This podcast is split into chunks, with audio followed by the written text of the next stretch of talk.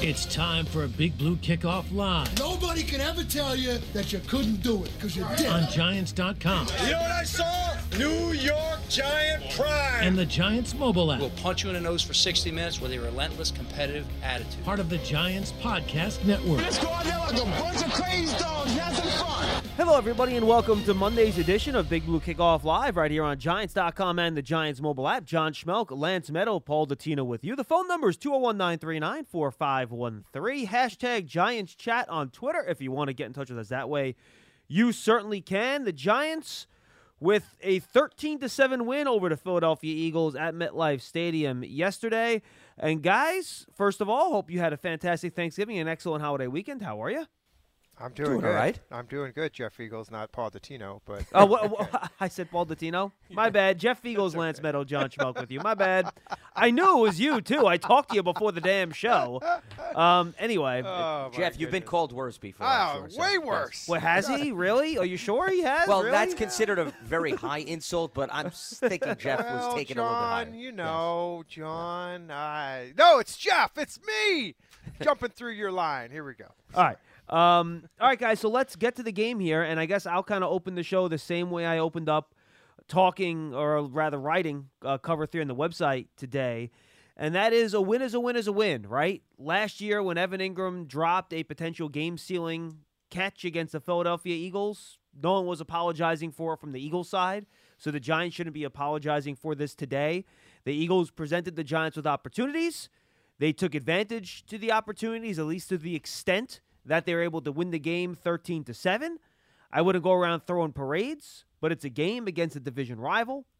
The Giants didn't turn the ball over. The Giants, for the most part, did not beat themselves in this game. They allowed the Eagles to do a lot to beat themselves. And that in itself is a win because, Jeff, you know, one of Tom Coughlin's favorite phrases back in the day was more games are lost than won. and the Giants did a good job of taking advantage of Eagles' mistakes to go out and win this football game. So we can get into the hows, whys, ifs, what was good, what was bad, but the bottom line is, at least today, a win is a win is a win. Yeah, I was looking. I was listening to Nick Sirianni's uh, press conference, and he sounded like just like any other coach.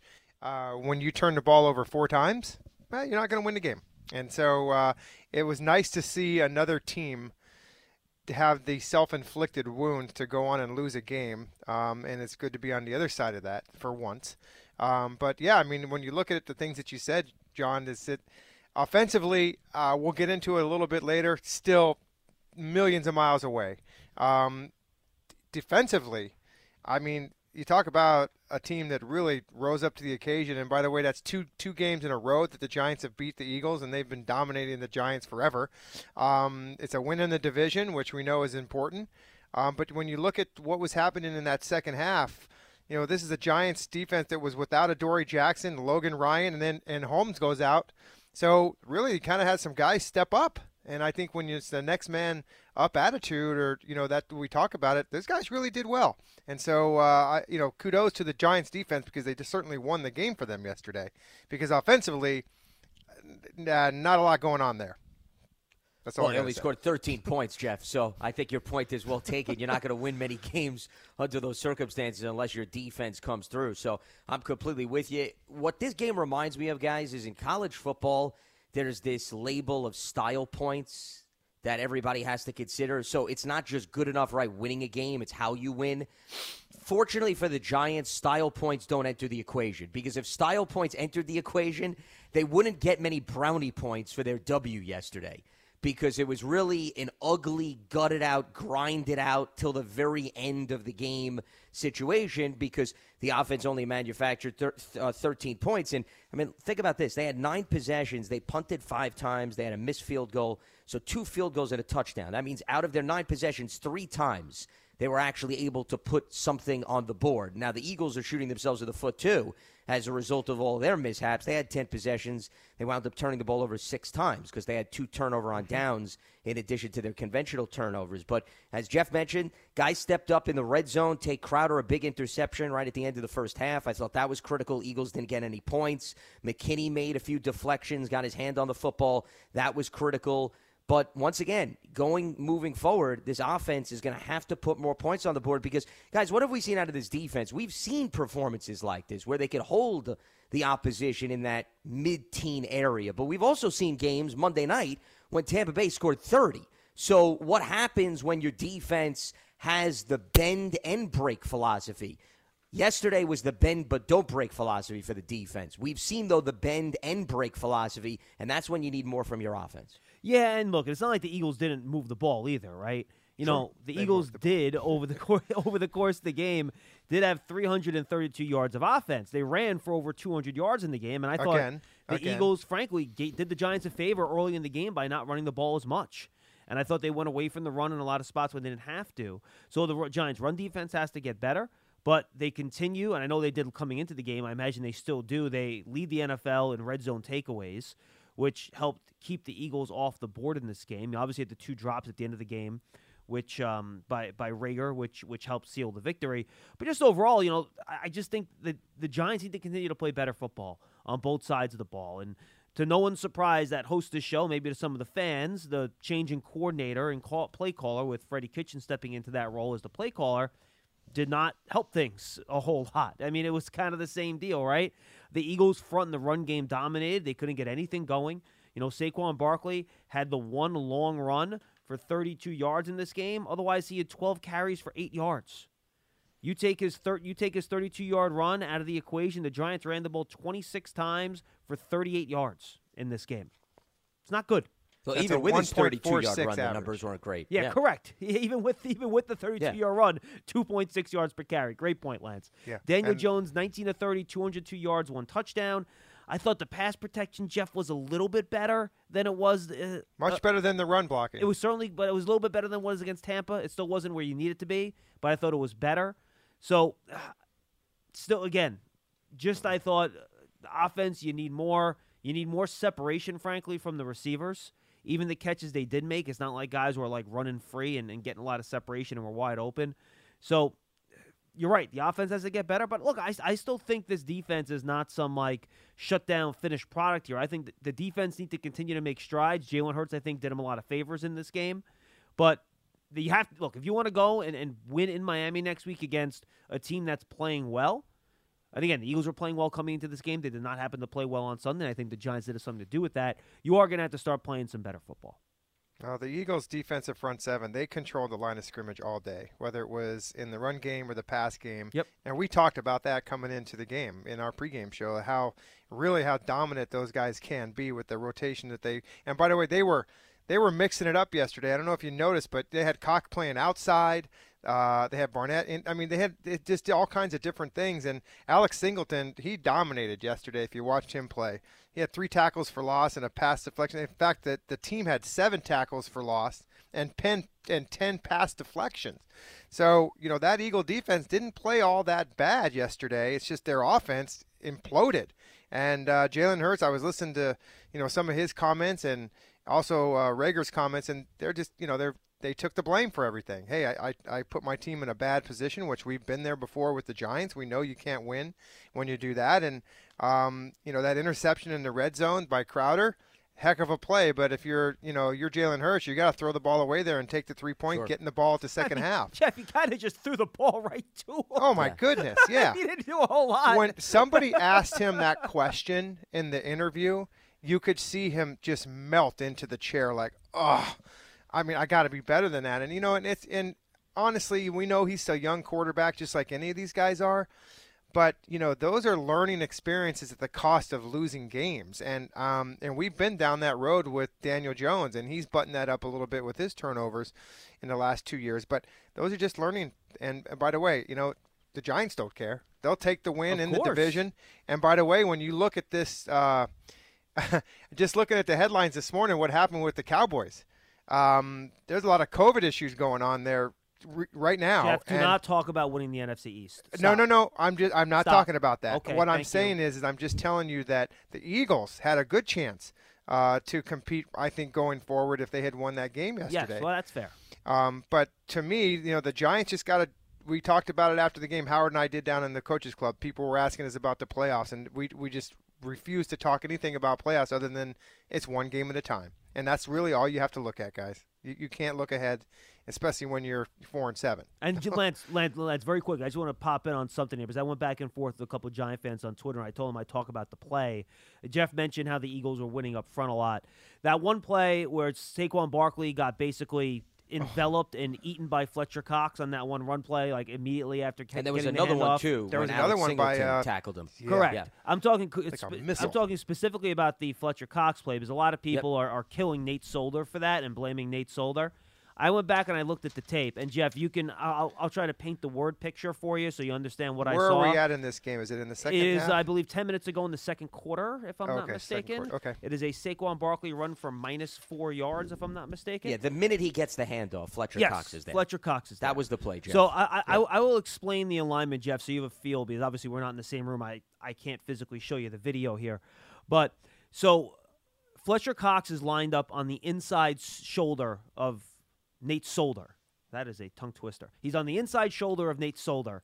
Uh, Solder at right tackle. So Fletcher Cox is in that three technique, right between the left guard, uh, the right guard, and the right tackle. Excuse me. So the entire run play is slanting left. So the entire offensive line for the Giants at the snap is slanting left, which would bring Solder right to Fletcher Cox, right?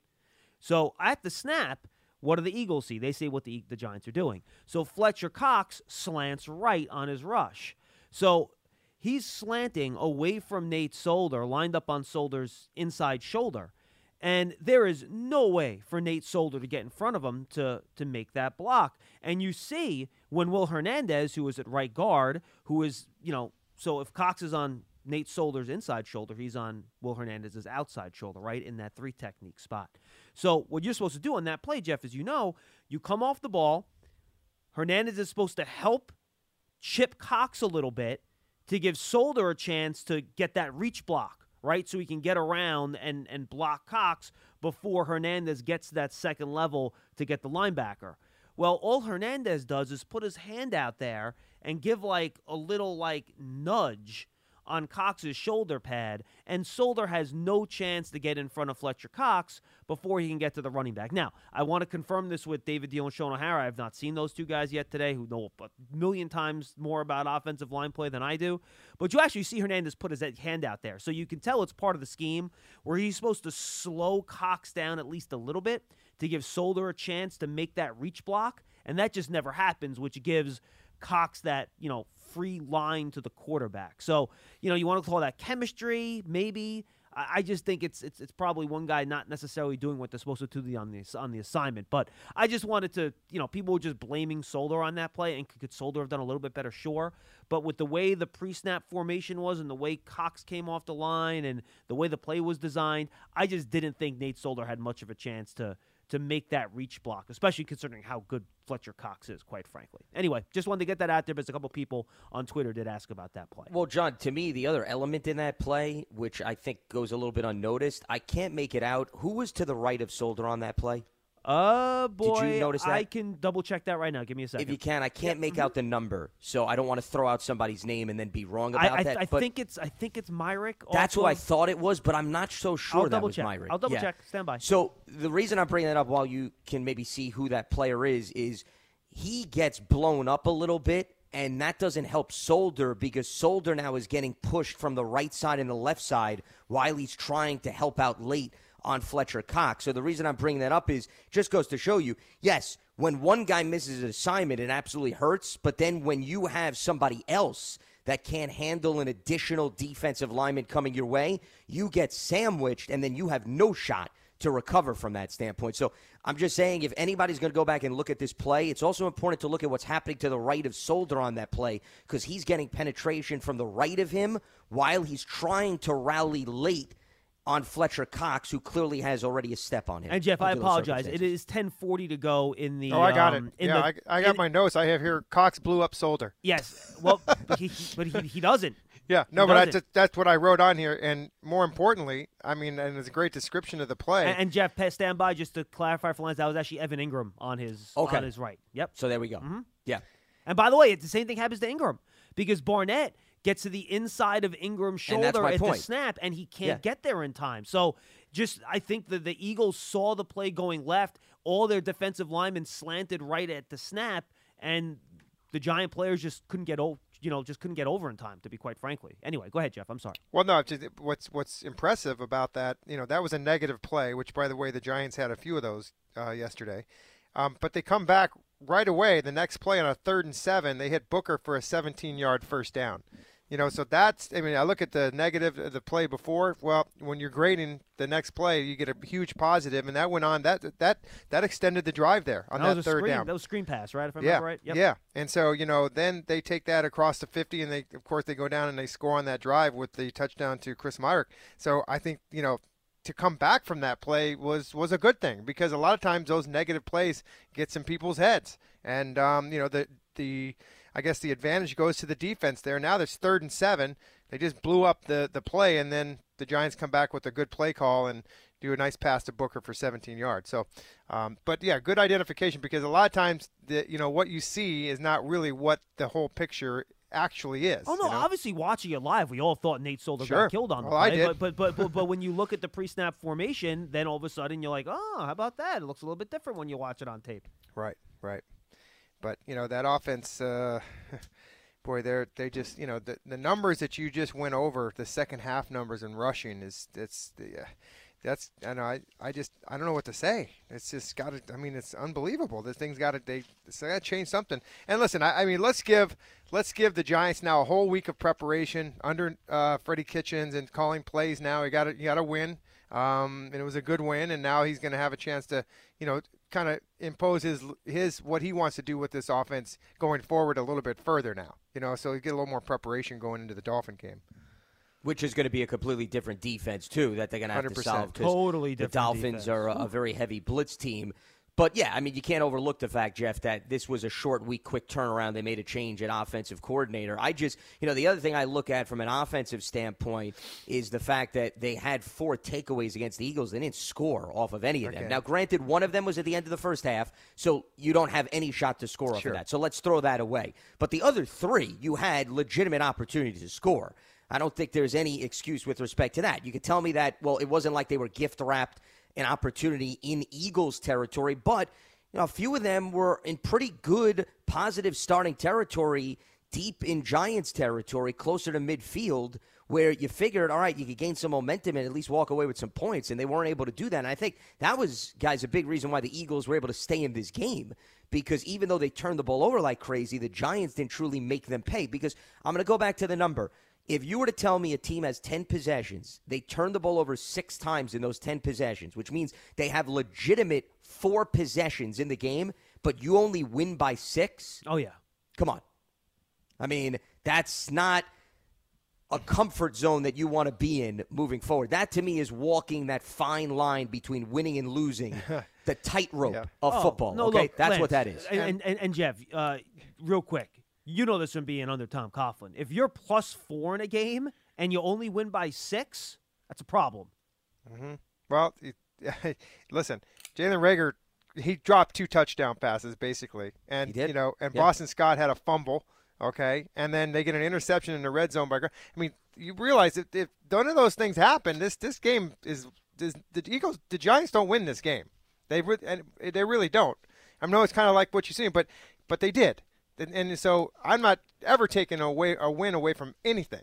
But the way that this game went, uh, just, what you just said is like it's ludicrous. Thinking like, my God, where where did all the points come from? We only won by six points, and we had four takeaways. What, what's going on here? So, a lot lot more to work to do there, guys. You well, really Jeff, have what, to.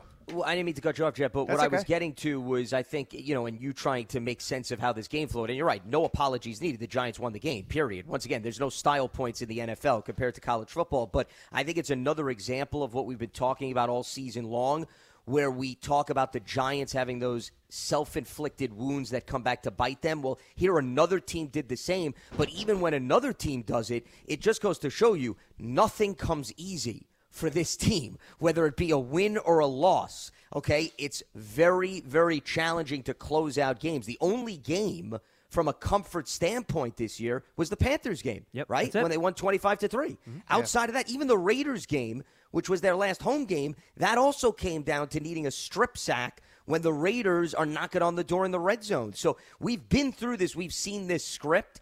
The difference is is either the opposition once again has that self-inflicted wound or the Giants defense bends but doesn't break in the end. That seems to be the script that the Giants have followed for the majority of this season. At Great least point. when it comes to getting W's. Yep.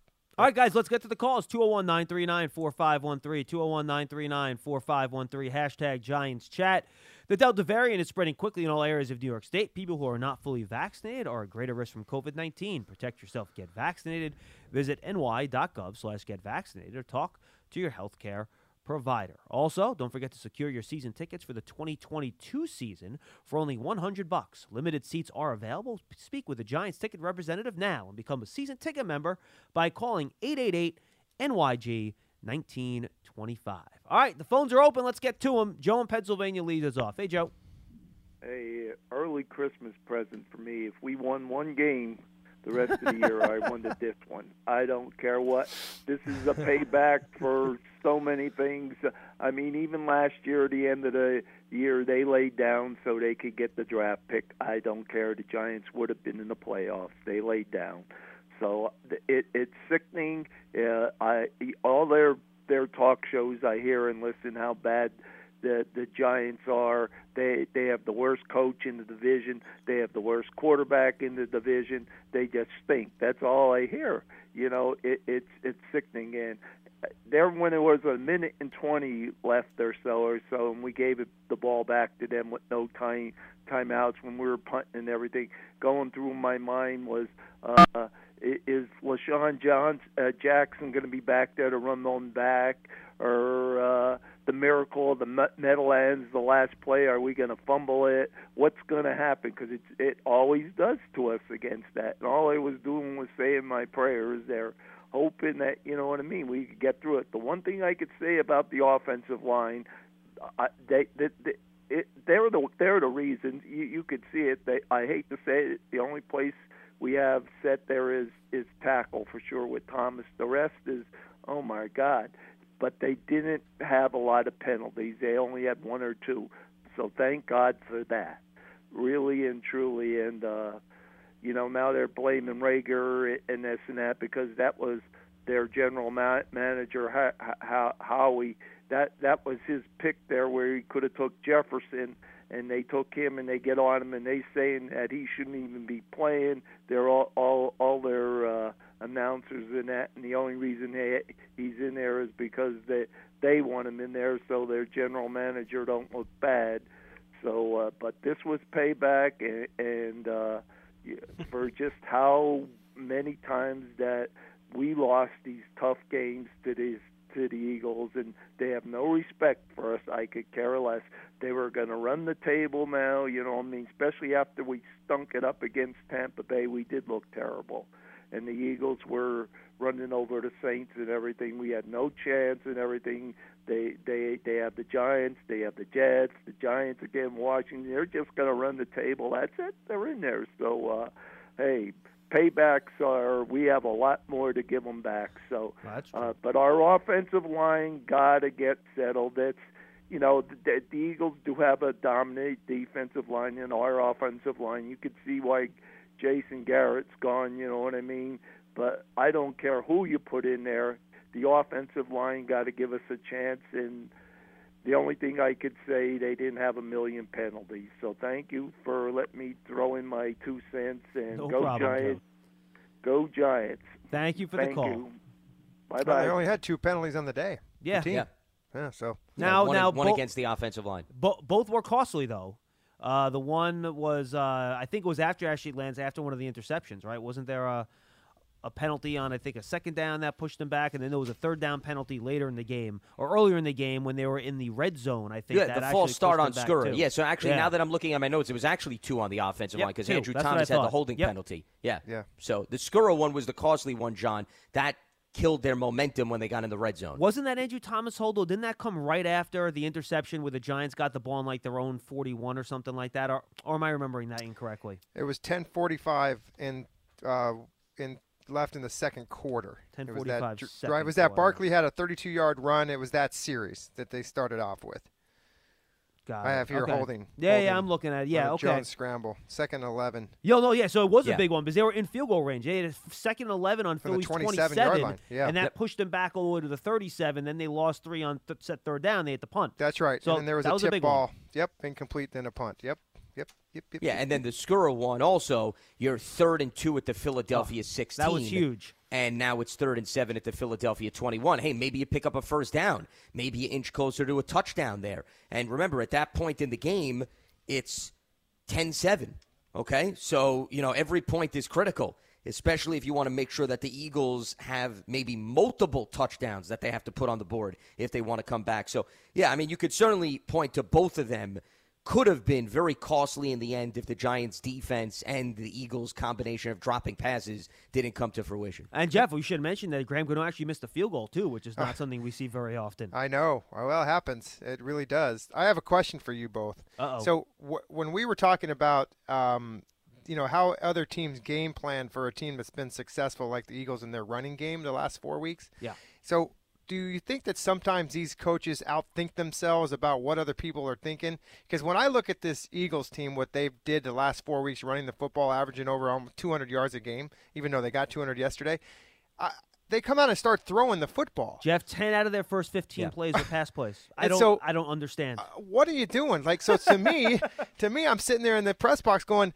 this is a classic example of just just overthinking things, right? I mean, and I, I we said it in the pregame. One of our questions was about the, the Eagles rushing, and we knew that they were going to do it. The Eagles know that they can do it. It was just a matter of who was going to screw it up, and I think that the Eagles screwed it up at the beginning.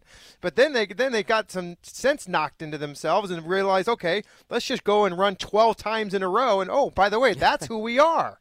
It's incredible to me. It's absolutely incredible. I just sometimes think these coaches they do they overthink things. Uh, What is it? It's called analysis paralysis by analysis is what we used to call when when the coaches used to take us in. By the way, most of the coaches know nothing about kicking or punting. But they would take us into these rooms and, and put the film on and start to start to go over and over and over and over. And we're sitting there as kickers and punters looking at each other like, what are we doing? Why is he showing this stuff? he has no idea what he's talking about. You know, it's just incredible. In one out, in ear, one ear, and out the other. So, anyway, uh, On that Eagles drive right before the half when they didn't score any points, they had a 15 play drive. They ran the ball 11 times on that 15 play drive. That was sort of like the wake up call possession for them. But even outside of that possession, there were times where I felt like they were having success on the ground, and then all of a sudden, midway through the drive, then they would start airing it out again, and it would completely suck away the momentum from that team. So I'm with you, Jeff. It was a bit bizarre in terms of whether or not they were thinking too much or they were just thinking, hey, we're going to catch the Giants off guard now because we have them committed to stopping the run. I don't know what it was, but Well, Lance, if you Lance, Could real quick, coverage. I, I, I, want, I, want to, I give you a perfect example. It was the Eagles' first drive of the four, fourth quarter. They run it for six, run it for three, run it for four. They have it first and 10 on their own 48 yard line. Incomplete pass, pass for six, hurt sacked for minus five. Why would you throw it three straight times? Yeah. there? I just didn't understand. yeah. I mean, it was just a, a bit of a head scratcher. And then the other thing is, it's no surprise. Hurts he attempted more passes in this game than he's had in terms of the last five total. He had more pass attempts. So that just goes to show you the volume in total for Hurts. You put your quarterback in a position where he was tested with his arm much more so than he had in the previous four games because they were averaging 44 carries a game. Now, if you look at the balance, the balance actually turned out to be okay for the Eagles. They threw 31 times, they ran it 33, but still, you were still 11 less runs than you typically had over the course of your previous four games. So you still gave Hurts a lot more volume of throws. And what happens? What do we talk about? The quarterback's putting the ball through the air more times. He's going to give the defense an opportunity to make him regret it. That's exactly what the Giants did. Yeah, not to mention the fact the Giants had a sack, so add one more pass attempt to that total, and I'm sure a couple of those Hurts runs were scrambles, right? So Sure. probably, Oh, it they probably, he probably, they Yeah. probably actually did have more pass attempts than rushing attempts, or pass Or let me put pass plays that pass were plays orchestrated. called rather than Yeah. running plays called throughout the game. Correct. All right, let's go back to the phones and go to Jamal in Dallas. He's up next. What's up, Jamal? Hey, what's going on, fellas? What's up? hello.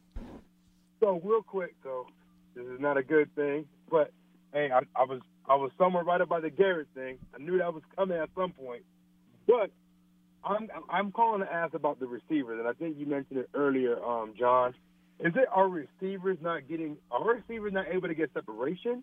Or is it the route combination that we're being called?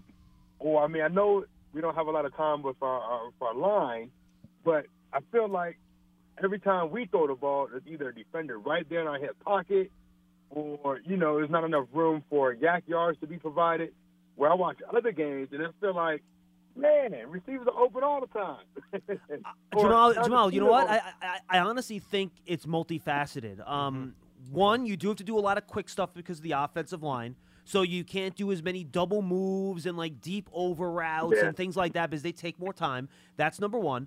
Number two, your two best separators in terms of route running weren't, weren't playing in this game, right? Sterling Shepard and Kadarius Toney. Those are the two guys that are the quickest that can get in and out of breaks. So your best wide receiver that was playing was Kenny Golladay. Kenny Golladay is not a separator. He's a contested catch size guy. So against man to man, you can throw the ball to him and get completions, but he's not going to be a guy that separates a ton against man coverage. So, and then on top of that, the Eagles generally will try to keep things in front of them, so they're not going to take a lot of chances, which will lead to a lot of separation. So, I think at least for me, Jeff and Lance, maybe you guys want to add something too. Those are the main things that I think of, but I really don't think there's just one reason necessarily. But I, Jamal, I will say this, and I think this has always been one fair criticism of the offense. They don't run a ton of like bunch sets and rub routes, and which can create some separation. I think the one play where you saw some of that, it was a third and seven, and they ran that like double cross where you had the shallow crosser, and then you had Engram a little bit deeper, and that kind of created a little bit of traffic for the safety, which actually created a uh, chunk play in that game. So that was the one play where I think you saw a little bit of the of so a little bit of a rub route, which which gave a little bit of an opening. But but guys, at least for me watching it, that's why you don't see quite as much separation from the receivers when you're watching the Giants. But Okay. but don't we have? Isn't John Ross one of the fastest guys on our team? He is. Like I watched DeSean Jackson, DeSean Jackson on Thursday night fly by the defense. They threw a deep ball to him. I mean, Now remember, you he wasn't. Remember Jamal though, he wasn't wide open. He just got a bunch of pass interference penalties. Yeah. Let's well, no, the first play, the first play of the of the drive, he it was a touchdown. Oh, yeah, no, you're that's talking about the touchdown. Yeah, No, but right that was that. that. was, I believe, off a crossing route, and then he sort of wiggled his way around a defender or two up the sideline, if you remember. So, so I'm trying to figure out like I, I see that we always do the quick pass because of the O line, and we're depending on breaking tackles. One, we're not a good breaking tackling team. We don't break tackles like that, so we don't get a lot of yards after the catch anyway, right? So I guess I'm trying to figure out if we know we got a speedster like John Ross, whether it's in trips, bunch sets, whatever, you know, get him out in space. You know, get him over the top. Um, my other question is, are they a lot of teams? Because you know, when you're watching on TV, you don't get to see the full screen. So are they playing a lot of two high safeties where they're covering, letting everything just be there? Well, Eagles Jamal, gotta- hon- honestly, Eagles did Jamal. yesterday. Well, the, and a lot of teams That's are doing their that style, now, though. and and, Yeah. and and that's most teams in the NFL now. That's what most teams have now. You know, every uh, Jamal, you know this, and guys, you know this. The NFL goes through cycles, right? You had the Seahawks; they became really good running their cover three. Everyone started running cover three.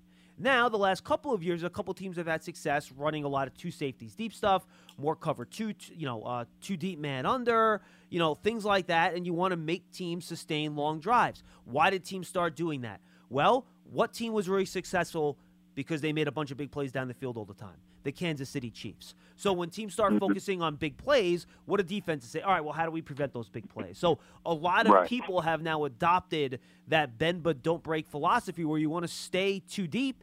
And quite frankly, Jamal, another big part of that is that teams know that these offenses now aren't built to run the ball.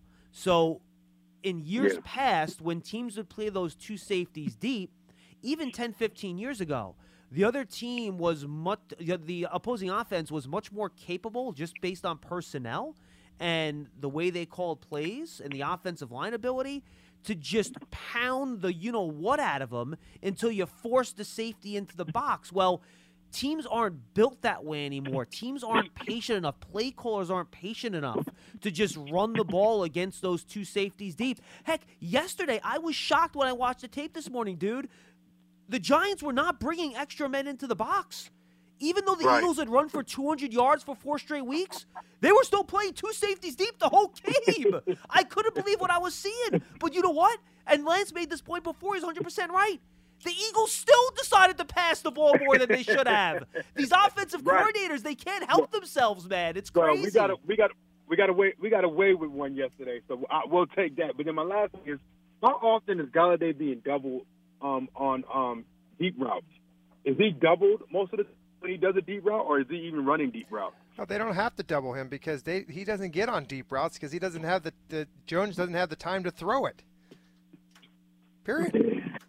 And, and Jamal, if you're going in the direction of, and I'm not putting words in your mouth, but if the argument is Golladay needs the ball more, keep in mind he was targeted more than anybody else in yesterday's game. Number one, he had seven targets, and most of his catches, which we've seen even before his high volume of targets, is somebody's on his back and Daniel Right. Jones gets it to him in a tight space and he makes the catch because that's his MO. He makes contested catches in tight Right. spaces. He's not Kenny Right. Golladay is not the type of guy that you throw down the field for a 60-yard bomb. Even going back to Well, the no, I'm Detroit not days. yeah. I'm not looking for that, but I am looking for him if he's one on one to be able to get those 50-50 balls. Well, I mean, I that's- think he's done that. I- and sure. he's done that. Yeah. Now, Jamal, I, I would I would like to see some more back shoulder throws to Kenny Yes. Golladay down the sideline. We Yes. haven't seen enough of those, Yes. in my opinion. Right, and, it- and that's the other thing. Is Daniel Jones capable of doing that? Like, No, yeah, he- I think he he- is, and, and you know what? I think next week actually, Jamal is a good chance you might see him because unlike these other teams, because look, the the back shoulder throw is also a throw you really only use against man. Because if you if you do a back shoulder throw against zone, it's probably going to get picked off. So the Right. Dolphins play a probably more man to man defense than any other team in the league. So if there's ever time to break out that back shoulder throw, it's going to be next week. okay.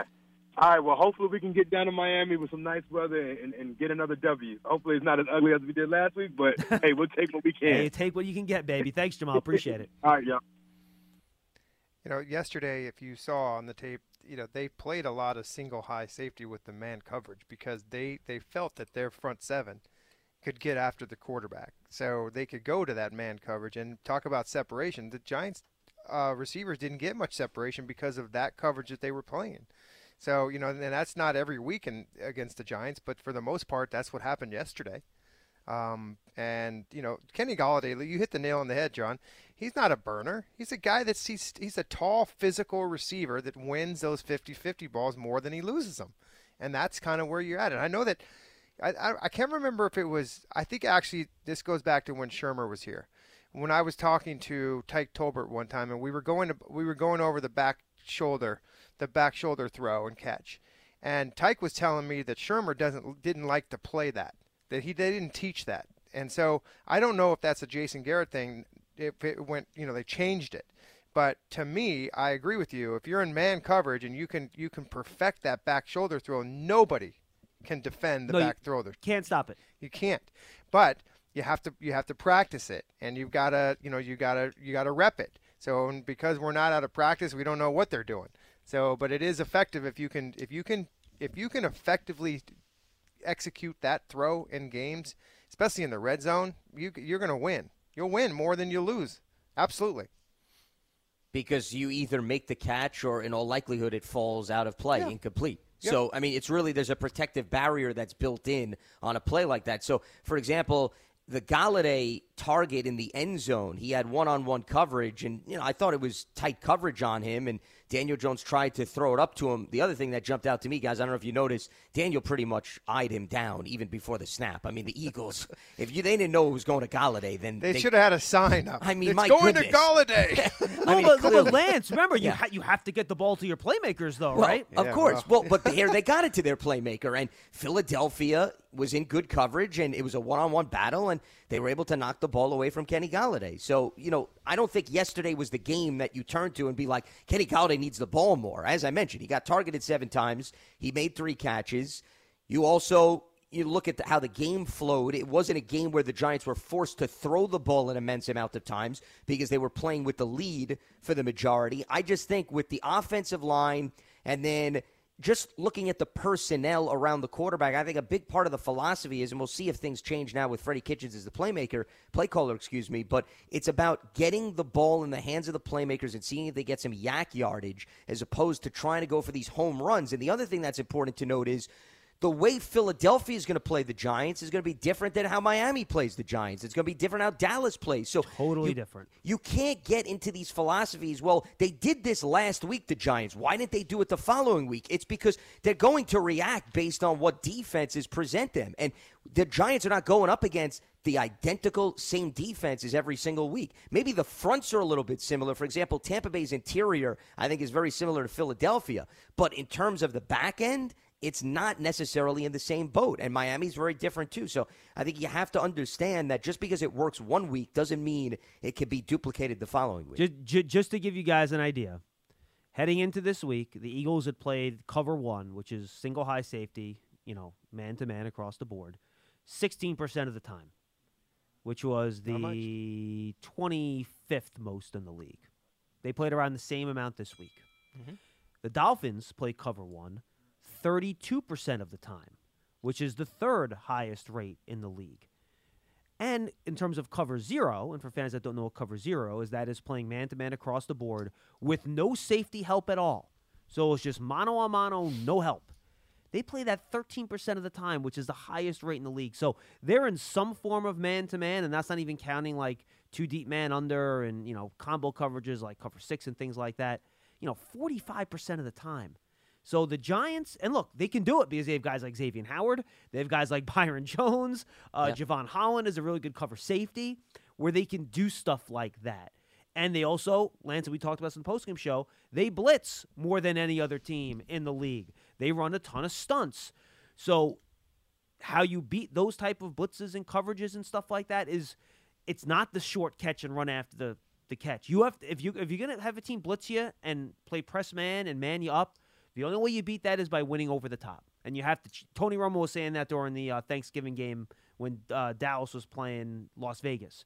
When a team is going to play that way, you beat them by going over the top. So that's going to be something they're going to have to figure out a way to do against the Dolphins, given the way they usually play defense. Which, again, to your guys' point, is much different than the way the Eagles play defense. It's two totally different approaches. So your game plan is going to be very different.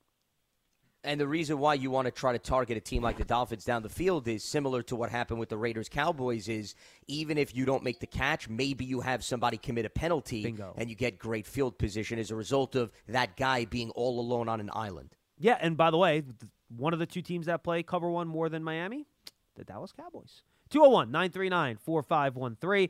Uh, Tony in Houston is up next on. Oh, I'm sorry. Robin Yonkers. Pearson, is he next? Or do you have Tony up ready? We're going to go Tony? All right. Sorry, Rob. I will get to you next, I promise. Tony in Houston. What's going on, Tone? Hey, what's going on, fellas? Can you hear me? I got you, Tony. What's up? Good, good. Man, it was ugly, but we got it. I'm, I'm, I'm very appreciative of it. That's all you can Uh, say, baby. We're with you. Hey, that's it. How you say, just win, baby. Um, Patrick Graham has got that defense. Uh, we we started off tough this year, but he's got this defense the last few weeks playing exceptional. Um, you thought they were exceptional perfect. against Tampa Bay? I, I, the, the last few weeks, we, we, we'll call that one a stinker. We well, in that case, you're right. the GOAT, I mean, right? yeah, going into the bye, they were playing exceptional. Uh, then they also they the bye. also gave up 400 yards of offense to the Raiders before the bye. And the Raiders had six red zone opportunities and only scored one touchdown. Correct. Yeah. Yep, yep. So hey, bend don't break. As long as you not, as long as you don't get on the end, get in the end zone, you're good in my book. Da- Um, da- Tony, I'll just say this: it's a dangerous way to live, man. It's a dangerous. Well. Tony way to likes live. to live on the edge. Yes, he does. Yeah. So he doesn't mind. I've, I've been told that by, by quite a few people, but hey, then don't break. um, I, I I like a little bit of what I saw from Freddie Kitchens calling calling plays yesterday, but I mean, it's also you know we're we're, we're missing almost all of our playmakers. Um, do you think that's sustainable to like moving forward when we we get our playmakers back and healthy?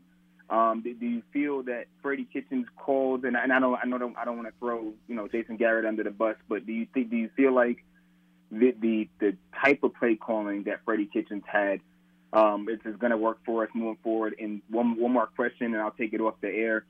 Um, Nate Solder, man, Jesus Christ, we got we got to figure out. I mean, maybe it's time to just throw Matt Peart in there and and, and just try something else because Nate Solder is just man, the guy's robbing us blind. His, his paycheck's clear every week, and he kind of just trots out there. So, other than that, guys, I'll take it off the air. You guys stay safe. Go Giants. Appreciate the call, man. Thanks so much. I'll just say very briefly on on the play calling, and then we can get to Solder. I didn't think the play calling was a problem before. I didn't think the play calling was much different at all this week. I thought maybe they didn't do as quite as much, you know, max protection and, and chipping than in past weeks, and they went to more of a spread a little more often than not. But overall, I, I didn't see that much of a difference because it's the same playbook. To be quite honest Mhm. with you guys.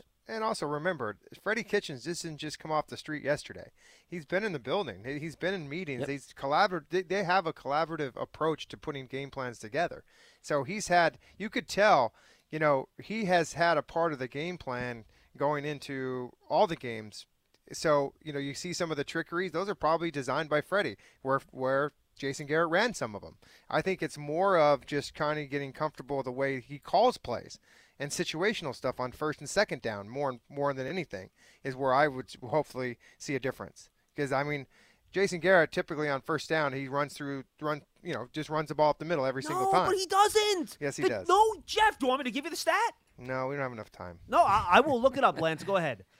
Um, well, okay, I'll let you guys work that out. What I was going to add was with respect to the play calling. I agree with you, Jeff, in terms of, you know, people forget you didn't bring somebody externally into the building to run the offense, okay? Freddie Kitchens has been on staff since 2020. That entire offensive stand stance meets, okay? So they all have a say. It's just Garrett on game day is obviously dictating the tone because he's the one deciding the order of plays and so forth. But I wanted to actually react to the last caller was pointing out, well, you know, they were missing virtually all of their playmakers. We really have to stop going into every game, guys, and having this conversation about they don't have this and when they bring this guy back, things are going to dramatically change. First of all, life in the NFL, you got to deal with the injury bug, okay? There's going to be ups and downs. No, but Lance, players They- matter though. Yeah, Players but hold matter. on. But but John, hold on. They had Kenny Golladay, Darius Slayton, and Evan Engram, John Ross, Devontae Booker, and Saquon Barkley on the field at their disposal. that's I'm true. sorry. No, I'm not. You know. So, so I don't want to hear. Well, Sterling Shepard and Kadarius Toney weren't there, so therefore we can't run an offense and we can't No, score no, no, points. no, no. That's okay. fair. That's fair. That's, That's how that comes off. That's as. fair. That's yes, fair. Toney could do things with the ball and short yardage and turn it into a big gain. I'm fine with that, but I don't want to hear. You know, well, when they get virtually all their playmakers back, what was their chop liver on the field yesterday? Playing against the Philadelphia Eagles? I mean, come on. Let's be realistic. And Andrew Thomas is back now. You've had him back now for two games. So, you know, I- I'm just tired of hearing about the saviors coming off the bench. There's going to be guys that are going to be in and out of the lineup moving forward. That's the reality of the NFL. All right, so I'm going to throw my two stats at you, Jeff. Okay. On first and tens this year, the Giants run the ball. Oh, I just lost it here. Hold on. On first and ten this year, here we go. The Giants run the ball 42% of the time. Do you know how many teams run the ball less often than the Giants on first and ten? I don't know. Two. Two. So 29 teams in the NFL run the ball on first down more often than the Giants do. It's this just false idea that Jason Garrett didn't run a lot of play action on first down. He ran play action on first down all the time. Did it all work? the time. No, but I, but that but that that wasn't the point. Maybe they should have ran it on first down.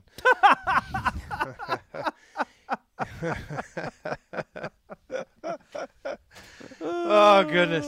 I'd like to see that stat in, in uh, the red zone on first down. What he does in the red zone. Uh, yeah, I don't have that in front of me. I can't help you there. Sorry, I can't get that specific. Come on, John. if you give me a minute, I might be able to figure it out. But um, and and by the way, I, I can actually give you this one. So in terms of play action percentage on first down, the Giants run play action the third most frequently of any team in the league, fifty-one percent. Third most frequently. If you want to talk about not percentage raw numbers, do you want to know how many teams have run play action on first down more than the Giants this year? None. More than zero. none. the number is zero. One other team has run the same amount. That's the Chiefs. How many other teams have run more play action than the Giants on first down this year? Zero teams. That's how many. And what is this offense ranked out of 32 teams? No, regardless Jeff, of I- running it on first down No, or not. But Jeff, that's not the point. The complaint people have is that they're predictable and they run it all the time on first down. It's hogwash.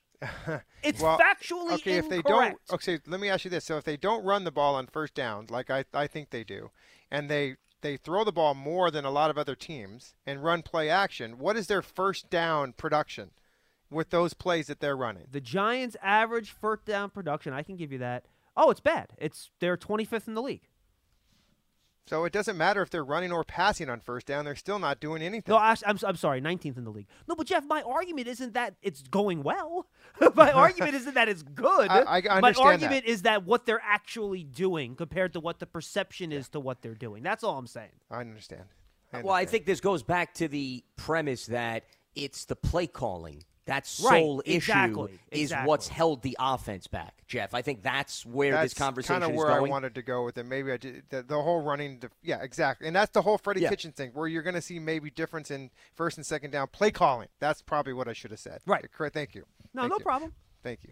That's no, but and, to and do. Jeff, I didn't mean to jump at you, but that is something I get Oh, no, from John, fans on Twitter fine. like all the time, No, and because it there- drives a lot me of people off that the freaking wall. Yeah, it drives me nuts because it's just not true. Yeah. No, I get it. I understand. I understand the argument. Um, you proved your point. No, I'm sorry. I didn't mean to jump on you there, Jeff. I apologize. It's okay. No, 201 really. 939 4513. All big boy here. Uh, we, have, we, have, we have three more calls here we want to get to before we say goodbye. Oh, did one of them drop off? All right, let's go to Rob in Yonkers. He's up next. What's up, Rob? Hi, Rob. Hey, how you do? How you doing, guys? What's up, Um, man? First time caller, long time listener. Oh, thanks for being part of the show, Rob. What's up? Um, I want to talk about the offensive line. Nate Solder needs help on that side. Um, he, he's just terrible. He's like he's like the weak the weak link the weak link of that side, and which everyone already knows, and we all talk about it. But it's like they, the, this, the, whatever team we play, they was put their best player on Nate Solder. Now, Rob, I So, like- agree, and I think the problem before is that you had to help pair it on the left side, so Solo Solo's a lot of times left one on one. Um, so I agree, you can help him on that side, but I will say this, and again, this is not my personal rankings. Simply looking at the way Pro Football Focus graded out the offensive line's performance in in this week's game, did you know that Nate Solder was the Giants' best ranked pass blocker on the offensive line this week? He only allowed two two hurries and no quarterback hits and no sacks. Uh, that that's new news to me, and that's very good. That's new news. Okay, just saying. What Well, else? and I what think, else you I got, think Rob? that's also further evidence that there's issues across the board. Correct. In terms of why they're not running the ball effectively. And- it's and- not and- just and- necessarily one guy. And quite frankly, I think look and look, Rob, I don't disagree. Nate Solder has not had a great year at offensive tackle. He's given up a lot of pressure. He's given up sacks. And could they help him and trip Yeah. him over there more? No question. I'm not arguing with that point at all. But to Lance's point, I think, especially on the inside, there's been a lot of consistent issues there too. Plus, Rob, before Yeah. you make your other point, the other play where Alex Singleton was unblocked and ran right at Barkley, uh, from my knowledge, I don't think Solder was the one that obviously had the major issue on that play as to why Singleton no, no. had a clear On- path. On, on, that play, it definitely wasn't Nate Solder's fault because I, I actually seen it wasn't his fault. yeah. But it's just on basically other prior plays or other games. He, he's always the main issue. Like I, I was actually at the Panthers game. I had great seats, and I just I kept telling my fiance, I'm like, just watch number seven six Nate Solder. I just kept, even though we won, I just kept watching him get beat every other play. I'm like, I was like, he's killing us right now. Solder, It's always on Solder his side. struggled in the Panthers game. There's no question about that. Mm-hmm. Yeah, his left side is his worst side. If on the right side he does better, but ju- you can't put you can't put him on the left side. And I'm glad Andrew Thomas is back. We all are. What else you got for us, Rob? And and in the red zone, we need to do better. Seriously, we need to do better. Yep. Like we we That may can be the we can- understatement we of the year. Score, we, we, we we can score we can score more points, and we can beat teams by more points if we just do better in the red zone. That's it. We can't we can't keep doing field goal, field goal, field goal, then one touchdown. No, look, you're right, Rob. I Look, don't you, think you're- anyone disagrees You're a with that. thousand percent right. I think the, the the better question is, Rob, how do you think they go about doing better? Run the ball, running the football. That's the Yes, the- yes. i- If yes, if you're inside, if you're inside the your your your red zone, you have to run that ball. And you, listen, Yep. you have you have Booker and you and you have Saquon. The offensive line has to open up a hole for them, and and they got to do their work to get in there. We, like I say, we can't keep going field goal, field goal, field goal. It's the next game is Dolphins. Dolphins have been playing good for I guess these past two games. So now we now we know we have to play better than them. Hey, the bottom line here is the offensive line, guys. I mean, there's nothing else more to talk about. It's that this is where it starts. I mean, it's just the trickle down effect for everything that we we have described and people that call in about the, the red zone. We need to do this. We need to do that.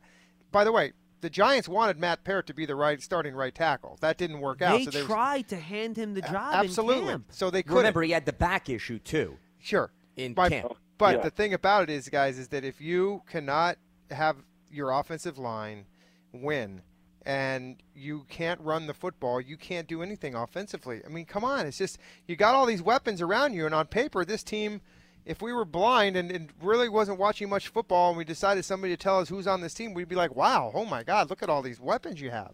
But you have the offensive Yeah. line struggles. Yeah, you're absolutely right. Because if you think about it, if you out of 32 teams, if they do say Giants have the most weapons, we have like all the big names out of all out of out of offensive line uh, of, out of offense. We have like the most weapons out of all the teams, and we just have the one of the worst records out of that. It's just weird the way it went. Thank you, Rob. Appreciate the call, my man. Look, and you do have a lot of weapons, but again, this kind of goes back to the point we were making about Philadelphia, right, guys? Where if you can't challenge teams with the run game and take advantage of soft boxes, all teams are going to do is focus on your passing game.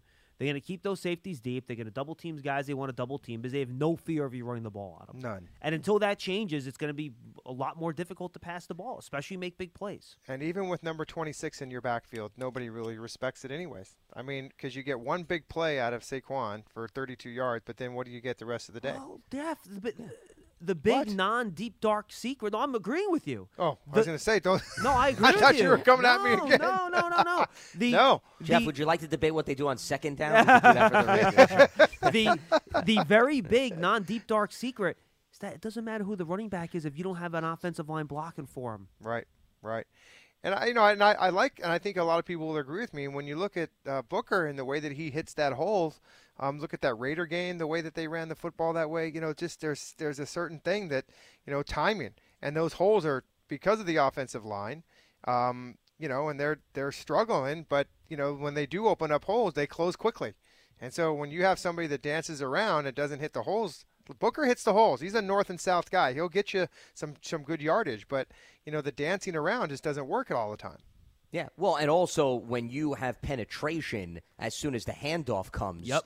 With You can't only blame that four on guys Saquon, up front. exactly. Well, but that's another reason why the Eagles they're daring the Giants to run. They're like, guys, we want you to run the entire game. We'd be more than content because we know we don't have to bring an extra guy into the box. Our guys up front will win the battle. And I'll give you an example on the opposite end of the spectrum involving the Eagles where it came back to bite them. When they played Dallas earlier this season on Monday night, their philosophy was very similar where they had two high safeties early in that game and they basically they were telling dallas run the ball. Dallas said sure we'd be more than happy to run the ball. And the offensive line stuffed the ball down the throats of the defensive front for the eagles and they ran it and they ran it and they built that early lead and then the eagles eventually had to adjust. So the eagles have had this philosophy before but the difference between dallas and the giants is the giants saw firsthand earlier this season is the cowboys can run the ball effectively. So when you have that resource you can get away with not having to worry about a huge passing day at the office. The Giants right now,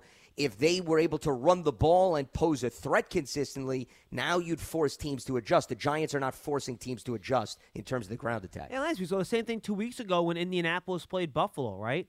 Where Buffalo, their general scheme on defense is that they want to try to force opponents to run the ball on them. And the Colts said, "Oh, okay. Here's Jonathan Taylor for about 30 carries. We're going to run for 200 bills on you. Uh, no pun intended. And they're just going to run the ball on you. And and when the teams play those deep coverages, that's if you want to win Yeah. against those deep coverages, guys. We were talking about this. Uh, You probably don't even remember. Do you remember back in like 2016 with Eli Manning towards the end of his career? And they just teams were running out two safeties against the Giants. The Giants are trying to run it with Rashad Jennings getting like two and a half yards per carry. You think teams gave two you know what's about that? No, they just weren't going to let Odell Beckham Jr. beat them, and Yeah. Sterling Shepard beat them. It's it's it's the same deal. You have to deal. make teams pay. Yeah, you have to. You have to make them regret their choice and force them to adjust. And that right now is a big missing element. And it's a copycat league. You know, Jeff, you were talking about sometimes teams outthink each other. The one thing, though, that I don't think they outthink each other is I guarantee you, if you ask defensive coordinators, if we got them together at the end of the season and we said, how much did you pretty much look at what every other team's done and say, unless the Giants can run the ball down our throat, we're pretty much going to try to adopt a similar approach? I guarantee you most defensive coordinators at least have picked up on that theme. You know, whether or not they were effective in executing it, maybe a different story. But they absolutely see that trend. They're daring the Giants to run the ball, no matter who the back is. Yep. 201 939 4513. I'm I'm sorry, Jeff. You got something real quick before we get to the next no, call? that's a great point. Thank you, Lance. All right, let's go to Cliff in New That's York. what I'm here for. He's going to wrap us up. Glad Cliff, what's help. going on? Hi, thanks for taking my call. Good, I appreciate everything you guys do. I thought the Eagles respected our uh, our um, red zone defense, and I don't think they thought they could win the game without scoring on passing plays. And I think that we, it was a great identity building game for us with the with the physical, tough, and resilient, and and those kinds of qualities tend to make it hard on quarterbacks to make accurate throws and for receivers to complete catches. What And was it about, even- Cliff, the way we play defense that you thought was particularly tough and physical? in the in the secondary? Okay, in the secondary. Okay. That's fair. and and uh, uh, I, I don't think there was much separation for Hurts to look at. I'd like to know if there was, and uh, I don't think Reagor necessarily comes down with that catch and completes that catch at the end. I, I think A. Rob had really good position on him, and he was going to get jostled pretty good. And uh, I just think that um, we we really built something that doesn't show up. I remember back in the '80s and in the 00s when uh, when I was when my team started to get better and was moving towards those Super Bowl runs, I was wishing for us to uh, to start having uh, some high flying offense, and we didn't. But then we finally did. You know, Phil Simms finally got some receivers, and so did Eli, and we had that kind of offense. But we were already a winning team before that happened, so I'm not terribly impatient about the offense. Well, Cliff, as far as your point about the Eagles maybe were a little bit concerned about the Giants' red zone defense, on the one that they actually scored the touchdown, it was first and 10 at the Giants' 14. They ran the ball three times and scored. I think, and I listened to Nick Sirianni. I know Jeff was commenting. He listened to the same presser. He was explaining what went wrong on that final possession of the first half, and it was partially Jalen Hurts trying to stuff it into an area where there was nowhere to go. He should have thrown it away. They probably would have got a field goal. And they ran once on that play because he said they ran a very similar play earlier in the season in a red zone situation where they had success. So I don't know. I mean, once again, I'm not saying you're wrong. I just I don't necessarily see it from the same perspective. I think they got away from what worked effectively consistently throughout the game because the one touchdown they had, they pounded the football in that red zone. They were not shying away from running the ball there. Right, right. But going into the game, I was thinking they would run all over the field and only score field goals, and we would score at least one touchdown and a few field goals with Gano, and that would be enough. And that was almost what happened. The uh, I, I, I liked what Julian said. That quote from Julian at the end was really important for me to understand what was going on. I thought he he he said that. Uh, they wanted them to throw. They they when when Sure. Hurts comes up to the line, I don't know I don't know if they were calling if he was calling uh, audibles or not. But um, uh, the, the, Julian said the plan on defense was was to was to encourage them to throw, and they did. You know. Yeah. So that would be the other end of it. I, I just didn't think it was that mysterious. I, I'm just glad I'm not a Philly fan today. No, and, and you're absolutely on point with that. I- they clearly they got Hurts to throw 31 times, and then as Thank John Cliff. pointed out, there was the sack too. So you absolutely want that number that high because he Now you know barely threw 30 times previously. Maybe then they got to play him again. They'll try to make him throw again. Try to make him throw 40 times. I mean, guys, I don't know if you, you know, I'm sure obviously you looked at the numbers like me, but I mean, look at these games prior to the Giants game. Against Detroit, he threw 14 times. Against the Chargers, he threw 17. Against the Broncos, 23, and against the Saints, 24. So the 31 pass attempts was as many or near as many as he threw back on October 24th. You got to go Wow. at Las Vegas when he threw 34 times. It's been nearly a month since he had that many throws. and, and and even in, they they don't throw for over 200 yards. He threw for 150 something yesterday, right? I mean, and He going threw for into the game- 129. 129. I mean, that's unheard of in a National Football League anymore. 129 yards throwing. Wow. I mean, Yeah. You would think they only had like six possessions. You know? Well, they actually technically did. Well, they Jeff, only had 'cause remember, four. when I went through all four, those really. numbers, yeah, Yeah. they had six turnovers. So, Yeah, I yeah. mean, they really they had four. Yeah. All right, guys. Any final thoughts before we say goodbye here? No, great win out of the Giants against the Eagles. Finally, you know, two in a row and three at home, by the way, guys. So That's right. Yeah, Panthers, Raiders, and Eagles now. Howard and I particularly love when the Giants win at home for our post post game in the coaches Three in a row, baby. I wonder why, Jeff. Although Howard yesterday was hurting, boy, because he had that game the night before with uh, Alabama and Auburn, and then this game yesterday, he was like, "I got to get home and have a beer." I'm telling you, he was. He Wait, was, was like- Howard at that game though, or he was just watching? He was just watching He it, was just but, I watching mean, that. just- okay. yeah, I'm surprised he thing. wasn't having a beer in the coaches club. To be quite honest, It was you, close to be it. honest. but that was a tough one for him yesterday and the Yeah, day he before. had to sweat it out. Yeah. Yeah. So thank you, John. All right, guys, Yep. good stuff. We'll be back tomorrow for another episode of Big Blue Kickoff Live. I promise I won't yell at Jeff next time. Thank you for No, being I- with I us, enjoy it. everybody. Oh, do you really? Yeah, yeah, Oh, It's good to know. I'm going to yell at you more often then. for Lance Medow and Jeff Feagles, I'm John Schmeelk. We'll see you Tuesday for another episode of Big Blue Kickoff Live right here at 1230 on Giants.com and the Giants mobile app. Have a great day. We'll see you then.